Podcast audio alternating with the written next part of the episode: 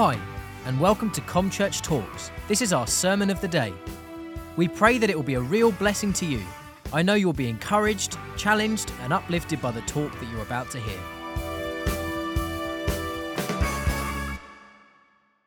So, my talk today is Together. Uh, and we're on this journey together for a reason. And first of all, I have to just be honest. So, my default position is alone. So, you see my lovely paper chain dolls? That's kind of my idea of hell. I, I like to be by myself. My default is quiet, silent, solitude, by myself. I'm a happy bunny. But uh, yeah, so I did, um, we were at Lax and Harshes this, and I was making them do it. We did the Briggs Myers personality test. Has anyone done one of those here? Yeah. They're so good. I just, I want to get all of our leadership team to do one. They're so good. But anyway, I'm quite proud of this. But I'm an INTJ. If you don't know what this means, go and look after. But basically, there's only 2% of the entire population that are INTJs and only 0.8% of those are women. So I'm really unique. Thank you, Jesus. And Julian's actually an ENTJ, and they make up of only 3% of the population. So together we are a unique couple. I know you thought we were always a little bit odd. There you go, it's official. We are only like 3% of the population. So, anyway, and I was reading this, um, I did it a couple of years ago because I did think, you know, what is, what is wrong with me? Because people just exhaust me. And, um, and I love everyone. I love you all very much. I, I, do love you all very much, and I will get to that in a minute. And, um, but I just wanted to read this little bit of the. Um, they, they, they do a whole, once you've done this quiz, they do a whole readout of of how typically you are. And I was reading it and I nearly, well, no, I think I did shout out, Hallelujah, I'm not a weirdo, because I finally felt understood, even if it was just by a little thing on a tablet. But it said, INTJs are brilliant and confident in bodies of knowledge they have taken the time to understand. But unfortunately, the social contract is unlikely to be one of those subjects.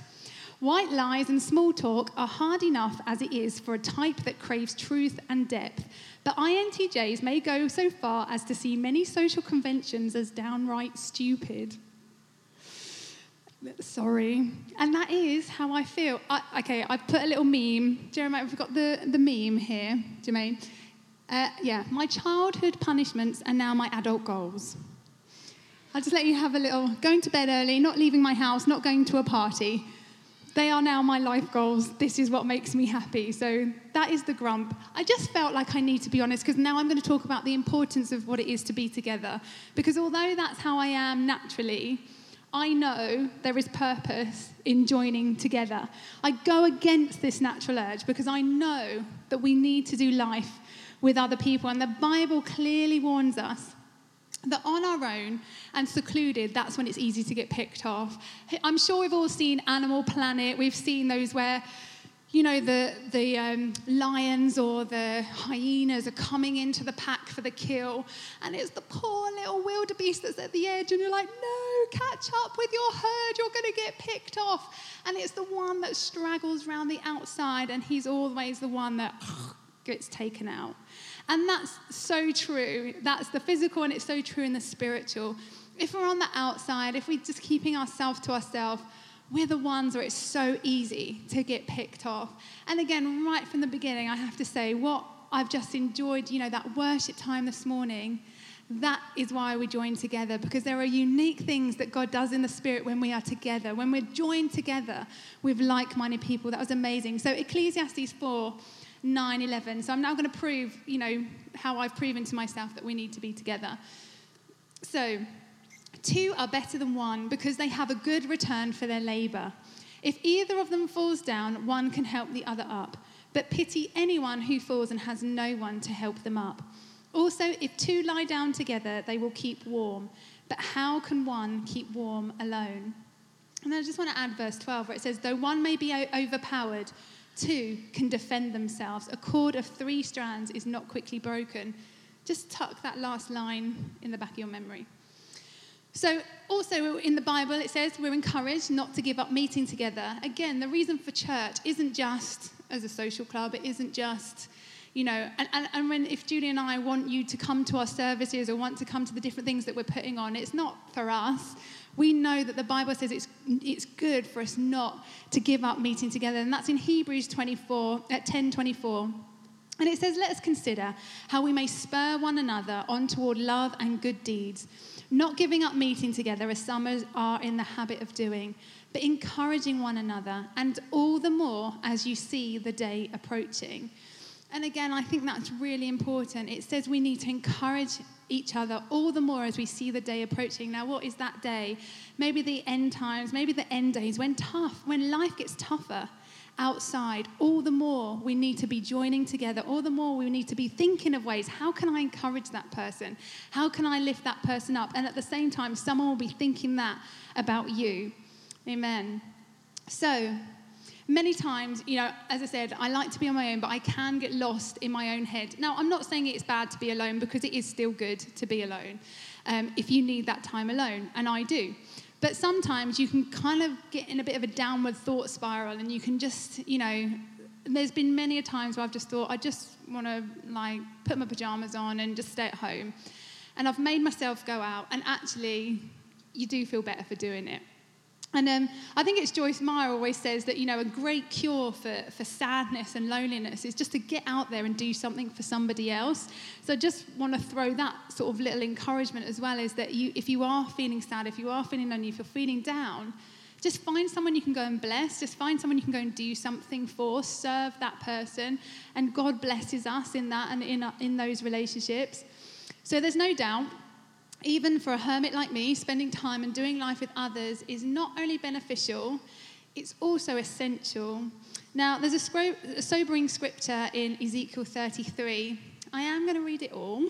It's going to be on the screen, and I've taken it from the message just so it's a bit kinder and a bit nicer. Um, but I think this is really important. God kind of revealed, I think it's about two years ago, I saw this scripture afresh and again, and it really jumped out to me. So let's just, we'll read it. Have we got it on there? Yeah. Okay, so God's message came to me Son of man, speak to your people. Tell them, if I bring war on this land and the people take one of their citizens and make him their watchman, and if the watchman sees war coming and blows the trumpet, warning the people, then if anyone hears the sound of the trumpet and ignores it and war comes and takes him off, it's his own fault. He heard the alarm, he ignored it, it's his own fault. If he had listened, he would have saved his life. But if the watchman sees war coming and doesn't blow the trumpet, warning the people, and war comes and takes anyone off, I'll hold the watchman responsible for the bloodshed of any unwarned sinner. You, Son of Man, are the watchman. I've made you a watchman for Israel. The minute you hear a message from me, warn them. If you say to the wicked, wicked man, wicked woman, you're on the fast track to death, and you don't speak up and warn the wicked to change their ways, the wicked will die unwarned in their sins, and I'll hold you responsible for their bloodshed. But if you warn the wicked to change their ways and they don't do it, they'll die in their sins, well warned, and at least you will have saved your own life. Just let that sink in a bit. So if we see a fellow Christian, I really believe, and I've struggled with God over the last couple of days because I'm, God, I'm like, God, is that just a message for me as a leader? Is that just a message that I'm called to be a watchman and I'm called to do? But do you know what? I really don't think that's the case. I really think the case is that actually each Bible believing Christian is called to be a watchman. Each of us are called to be watchmen because, you know, we know and, you know, we put our core leadership team together under the, the kind of the, the, following the basis of, of what Moses did because you know we knew that we couldn't get involved in everyone's lives like we were able to 10 20 years ago when the church was much smaller. And so to be able to look after and really pastor and really care for people we needed a larger team to be there to help. And so without doubt all of those are watchmen. But i really believe that each one of us are called to be watchmen. And um, you know, I have a real sense of right and wrong. And in my enthusiastic teenage years, it actually used to get me into quite a lot of trouble. Um, even as a young girl, I was very forthright. I had very clear thoughts of what's this is right, this is wrong, that is good, that is bad. And um, yeah, uh, one, one story where this, I didn't realize then, again, it was my personality. Um, I was only in about year seven, and a geography teacher was teaching. I wasn't very good at geography, I didn't really like it. Sorry if there's any geography teachers here today. And I was really bored, so I was chatting and, and talking away. And the teacher called and said, Sarah, why are you talking? And I said from the back of the class, because the lesson's really boring. Yeah, I know, it was really bad. And um, so she said, Come here and say that. So, me being the truthful, black and white person I did, walked up to the front of class and said, Because your lesson's really boring. Yeah, ouch. Unfortunately, my truthfulness and my forthrightness wasn't appreciated. and uh, so a detention letter home and uh, an apology letter later, all was forgiven. And this is the thing. So I really want to, with that scripture, I really think we can see that actually, yes, we have to be watchmen. But even if we know something's wrong, we can't just be forthright and truthful without love. so, this is where then I want us to kind of be aware that we need to be watchmen, but equally, we have to have a pure heart. So, so here it is, you know, um, God says in 1 Samuel 16, 7, what was here, but the Lord said to Samuel, Do not consider his appearance or his height, for I have rejected him. The Lord does not look at the things people look at. People look at the outward appearance, but the Lord looks at the heart. So, and this is the thing. So, I'm not talking about things in the past, you know, where the church might have said, oh, the worship leader is wearing jeans. I think we need to call a prayer meeting and I think we need to tell him that that's wrong. I'm not talking about personal preferences. I'm not talking about, well, Sarah, do you know what? That, that music was just too loud, and I just think Jesus didn't like it. I will say, there's the door, don't let it hit you on the way out. Or no, I can say now, we have a nine o'clock quiet service, so come to that instead. See, all good. No, you know, or someone comes to me and uh, they have painted the pews green. Green is not the color of Jesus. So yeah, we just need to forget about forget about those things. I'm talking about those things that um, could affect someone's salvation, that could affect their walk with God, could affect their best life walk with God. So, firstly, there's some really important things to consider. And the first is that we know ourselves how the Bible instructs us to live. We have to make certain that it's the Bible and not society that forms our boundaries. So we can't help anyone else walk on the road if we don't even know what God requires of us in the first place. So that's really important that we know those boundaries. And now, when I'm writing these preaches, I have little arguments in my head with myself. So I'm hearing someone go, But Ezekiel, that's in the Old Testament, and we're all under grace now.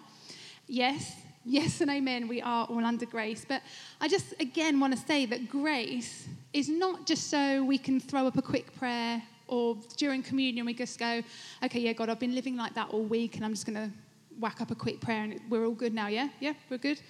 That's not what grace is. Grace is empowerment, it's what empowers us to live the right way. It's what, you know, when we know what God requires of us, grace means He helps us. Grace means that because God is on our side, we're not fighting God. It's not he's mad with us and I'm trying to be good enough. Grace is the power that he gives us to live well, to live according to his purpose and according to his plans. That's what grace is.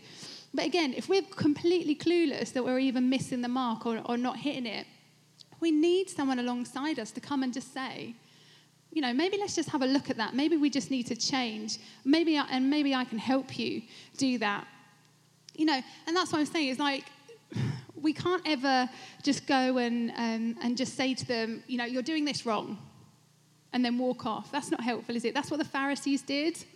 It says, doesn't it, in Matthew, that they just heap on all these conditions and all these things, but they don't lift a finger to help anyone. So, again, if we see something, we must make sure that we are willing to then help that road, help walk that path with that person. And then, secondly, it's really important to ensure that our motives are pure. So, I don't know if you remember the annoying compensation adverts with the slogan, where there's blame, there's a claim. Do you remember those? So annoying. I think there's a whole like YouTube video stream now of people doing stupid things, and it's just called Where There's Blame, There's a Claim, where they're clearly faking it. But anyway. However, what rings more true to me is where there's blame, there's often shame. So someone covering their own stuff goes, Look at this person over here. Don't look what I'm doing over there. Look at this person over here. Look what they're doing. Oh, I don't think you should be doing that. I don't think you should be painting the pews green. I don't think you should be wearing jeans. I don't think you should be doing this because I don't want you to look over here at what I'm doing. So, first of all, you know, because I have heard Matthew 7 misquoted so many times. Do not judge, or you too will be judged. For in the same way you judge others, you will be judged, and with the measure you use, it will be used to you. It will be measured to you. Why do you look at the speck of sawdust in your brother's eye and pay no attention to the plank in your own eye? How can you say to your brother, Let me take the speck out of your eye, when all the time there is a plank in your own eye? You hypocrite, first take the plank out of your own eye, and then you will see clearly to remove the speck from your brother's eye. So, again, so often we've got, well, that's it, we shouldn't judge. Each to their own, you know, leave, leave well alone, da da da da da. Ah, that's not what it says. What is Jesus saying?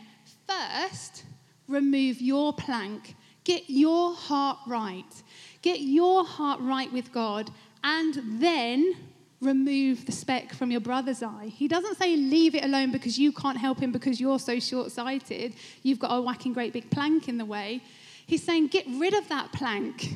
Get rid of it. Make sure your heart is pure. Make sure you know what God requires of you. Make sure your motives are pure. Your motives are love. Your motives are for restoration.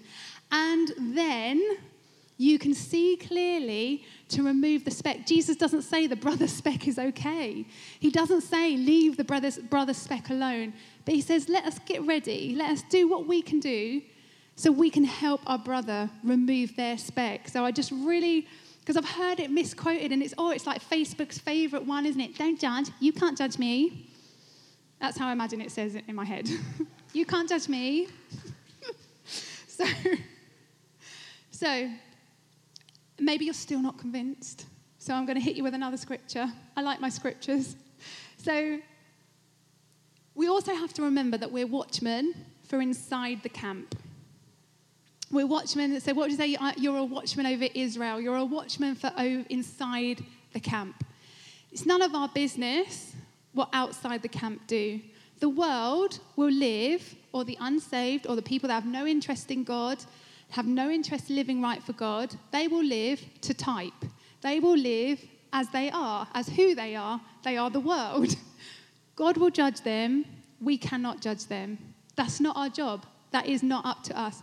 However, and I'm going to prove it to you, we are to judge inside, okay? So Corinthians 5:12, and I've taken it from the Living Bible. It isn't our job to judge outsiders, but it certainly is our job to judge and deal strongly with those who are members of the church and who are sinning in these ways. God alone is the judge of those on the outside, but you yourselves must deal with this man and put him out of your church. And this is what they're saying is because back in an earlier letter, he'd said, you know, don't hang around with sinners. And so all the new Christians are like avoiding everyone. And, he's like, no, no, no. I didn't say avoid everyone. I didn't say like judge everyone. But you have to then judge the people in your church because then this guy that they're talking about was committing incest or he was like living with his mother in law or something, which is just mind blowing now, isn't it? But that's what he was doing. So he was like, You can't, no, that's not what I meant by not judging. You've got to deal with him. You've got to deal with this man. But you cannot judge the outside because they're just doing what they know to do, and that is be the world. And that's for God. God will judge them. The Holy Spirit will convict them at the right time. That's for God to deal with. But He does say we are to judge one another. But again, with what? The right motive, the right from a pure heart, from a heart that really wants to see restoration, nothing else. So, never to distract from what we're doing, never to make us feel better about what we're doing either. It's always from a pure heart to say, I want to see you living in the purposes of God. I want to see you having the best life that God has for you. And in turn, we have to be around people to make ourselves available and accountable for other people to speak into our lives. And that's why we need to be around people and we need to be around different people so that we know that if we're going down the wrong way, someone can come and just say, Do you know what? Have you thought about trying this? Have you thought about this? Come with a nice solution based, you know, proposition with them and, and offer to help. Because as someone that loves and cares for the church and for other people in the church, you know, we really just want them to grow up strong, everyone to grow up strong. And then the sobering thing is because what did Ezekiel say?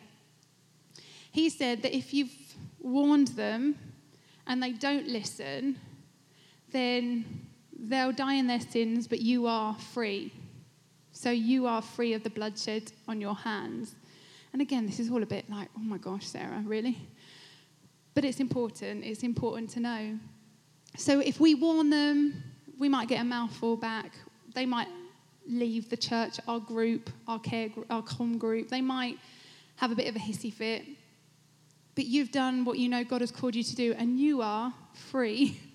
because if we know, that's what he's saying, is if you know that there is behavior that is not glorifying to God and we say nothing, we are then accounted for it. and We, are, we have to answer for it.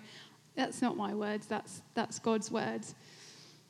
And if they don't, and, and this is what it says here in Hebrews 10:26. And again, you know, these are some pretty strong words, but it says, if we deliberately keep on sinning after we have received the knowledge of the truth. So, first of all, you know, they need to receive the knowledge of the truth, doesn't? And this is why I have to really get hard. If I need to speak to someone, I've had quite a few difficult conversations, and I mean really hard conversations with people that I have not wanted to have, and and very often it has not gone well, as in maybe they did see it, maybe they didn't. But I knew, and my heart was so much, if I saw the truth and didn't give them the truth, I loved them too much to stay quiet. Because here, if they are deliberately sinning after they've received the knowledge of truth, what hope do they have if they never receive the knowledge of truth? So we've at least got to give them that chance, yeah? But if they keep sinning, then it says there's no sacrifice for sin is left, but only fearful expectation of judgment and of raging fire that will consume the enemies of God. Anyone who rejected the law of Moses died without mercy on the testimony of just two or three witnesses. How much more severely do you think someone deserves to be punished who has trampled the Son of God underfoot, who has treated as an unholy thing the blood of the covenant that sanctified them, and who has insulted the Spirit of grace? For we know him who said, It is mine to avenge, I will repay, and again the Lord will judge his people.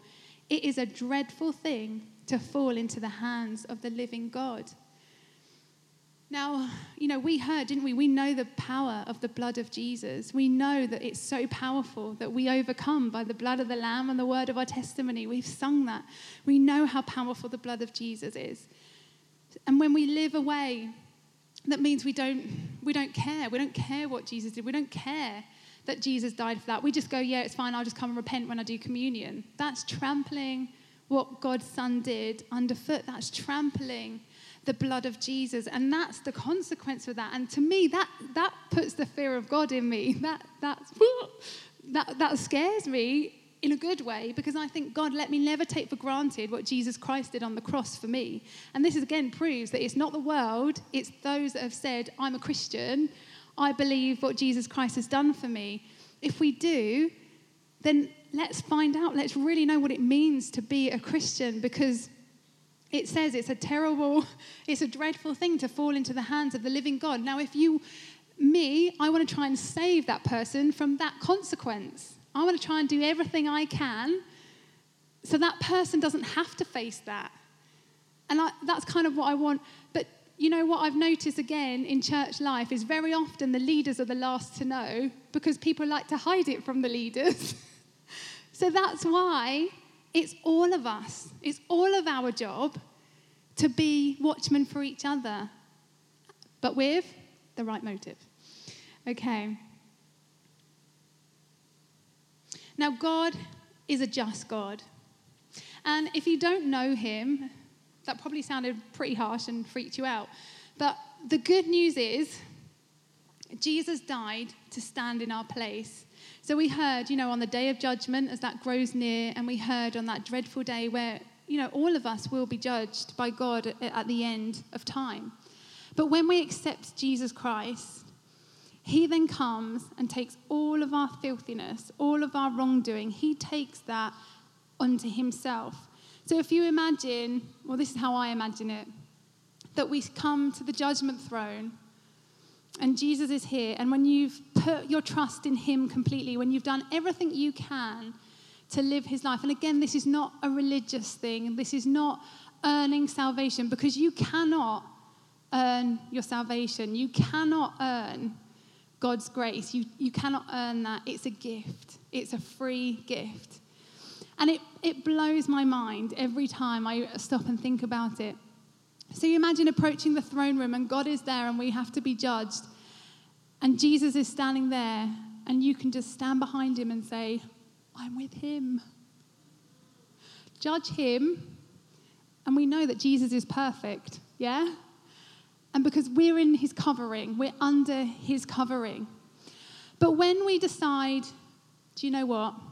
Actually, I think, no, I know better than Jesus. I know Jesus said I shouldn't live with my boyfriend, but actually, it's far more financially sensible to do that. So I'm just going to take a little step over here. Actually, do you know what? I think it's all right to do X, Y, and Z. So I'm just going to take a little step over here. So then you're at the throne of judgment and you say, No, I'm with him. And Jesus said, You're over there. You've stepped out of my covering. You're over there. You're not there. So you need to face this on your own. I don't know if that makes sense. And that's how I see it. And so I know I want to do everything I can do, and I want to help anyone around me make sure we stay in the covering of Jesus. And again, in the shower this morning, where Heidi says, not in my shower, but in her shower, she does all her best thinking. And I had a little light bulb moment, and I, maybe it will just help someone because, again, I didn't want anyone that doesn't know about this Jesus to think, oh my gosh, it sounds really hard to follow him because it's not hard to follow him. One, because of the grace I just said, because he helps us. God wants us to be brilliant, God wants us to live our perfect, purposeful life. He's on our side, He's on our team. He wants us to do the best. And what I was thinking is, do you imagine, you know, your car is absolutely filthy and you've got one little wet wipe in your pocket and you try and clean out that car before you take it to the garage thing, what's it called, the car wash. First of all, that's just dumb because why are you going to bother trying to just wipe this, this covered in mud? And you're going to go to the car wash. So you just go as you are, the car comes as you are. Are you following my track? You come as you are, covered, filthy, dirty, shame, guilt, wrongdoing, all of those things. And you meet Jesus, the car wash, and you let him wash you. Now, you don't stand there with your wet wipe, because what you can do, all you can do is smudge it around and make it a big old mess. You just go in there and you let the car wash do its job, let it clean over you, let it wash over you. You let it do its job, right? And this and that is where the grace comes in. And you just know that Jesus, you, your little pathetic wet wipe's not going to do anything. Our right works, our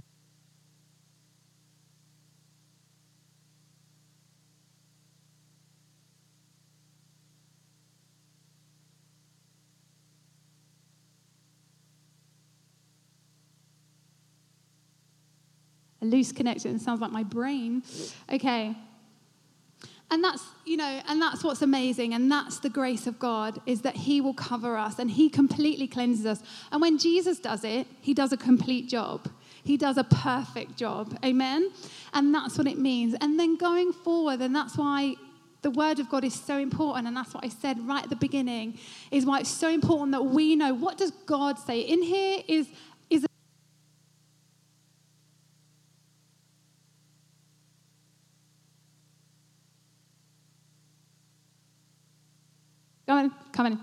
It's a manual. there's probably someone not saved here this morning, and the devil really does not want you to hear this word. Just because of that, I would say, stuff you, devil. I'm getting saved this morning. so, anyway, in here is a great manual for your life, okay? God created us, and in here, and yes, sometimes it's confusing. Yes, it's had scholars and theologians arguing over stuff forever.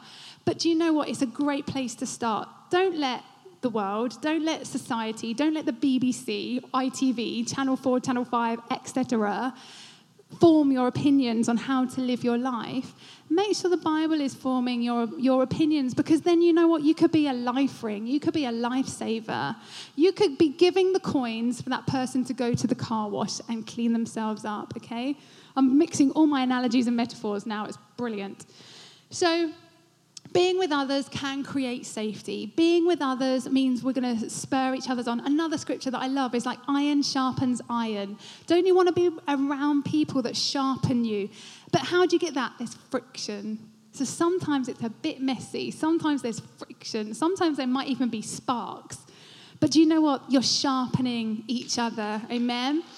And I would have to say, my, my greatest critic and my loudest cheerleader is Julian. And he knows me so well. And sometimes, you know, honestly, he's like, come on, Sarah, let's do this. Because if it was left to me, I would be at home every single day, every single night, in my pajamas, now with my dog. I love her. I might go for a little walk with her as long as there was no one else around. I go for a walk with my dog at seven in the morning so I don't have to see people. I'm so sorry. I'm such a bad person. but I do, because I like to be on my own. But he's like, no, come on, because he's an E NTJ, which means he loves being around people. He loves to party. He loves to be everywhere. Ugh. So we compromise, and um, he pulls me out of my skin. He's pulled me against my personality type. And I thank him for it because actually I wouldn't be standing here right now. I'd be at home in my pajamas, but, which you might have preferred, but never mind. But um, that's why I want to say get those people around you that will speak truth. And you know what? Even when you speak truth, leave them with God. If they hate you, if they hissy fit, if they kick back, which I do all of the above to Julian when he's trying to point out something that maybe I want to do. And then I let it sink in for a couple of days, and then I just do it and try to make it look like I'd thought of it, not him. But you know what? I believe that that's a seed that the Holy Spirit can use, and it's something that the Holy Spirit can use. So I hope at the end, although this might have been a warning, I, I feel like I'm shouting a warning. And also, as a leader, as a pastor, I'm saying, help us be watchmen. We need watchmen in every areas, every department, every part of our church. We need people that are watchmen. And so I'm asking that if, if you feel that, yeah, God, you know what, that is me, I really want you to pray that first of all, remove those planks. Please get rid of those planks because then you're going to be able to be a use of God. You're going to be able to be useful to Him to help just remove the little speck. So, and that's why, do you know what? It doesn't matter how much you think you've messed up because a plank is a lot bigger than a speck, right? It doesn't matter how much you think you've messed up. That can all be covered, that can all be washed in that car wash. That can all go completely. And then you're there and you're able to be used by God. Thanks for listening to Com Church Talks. We'd love to hear from you, and you're welcome to any of our Sunday services or midweek comms. For more information or to contact us, please visit www.comchurch.org.uk or find us on Facebook. God bless.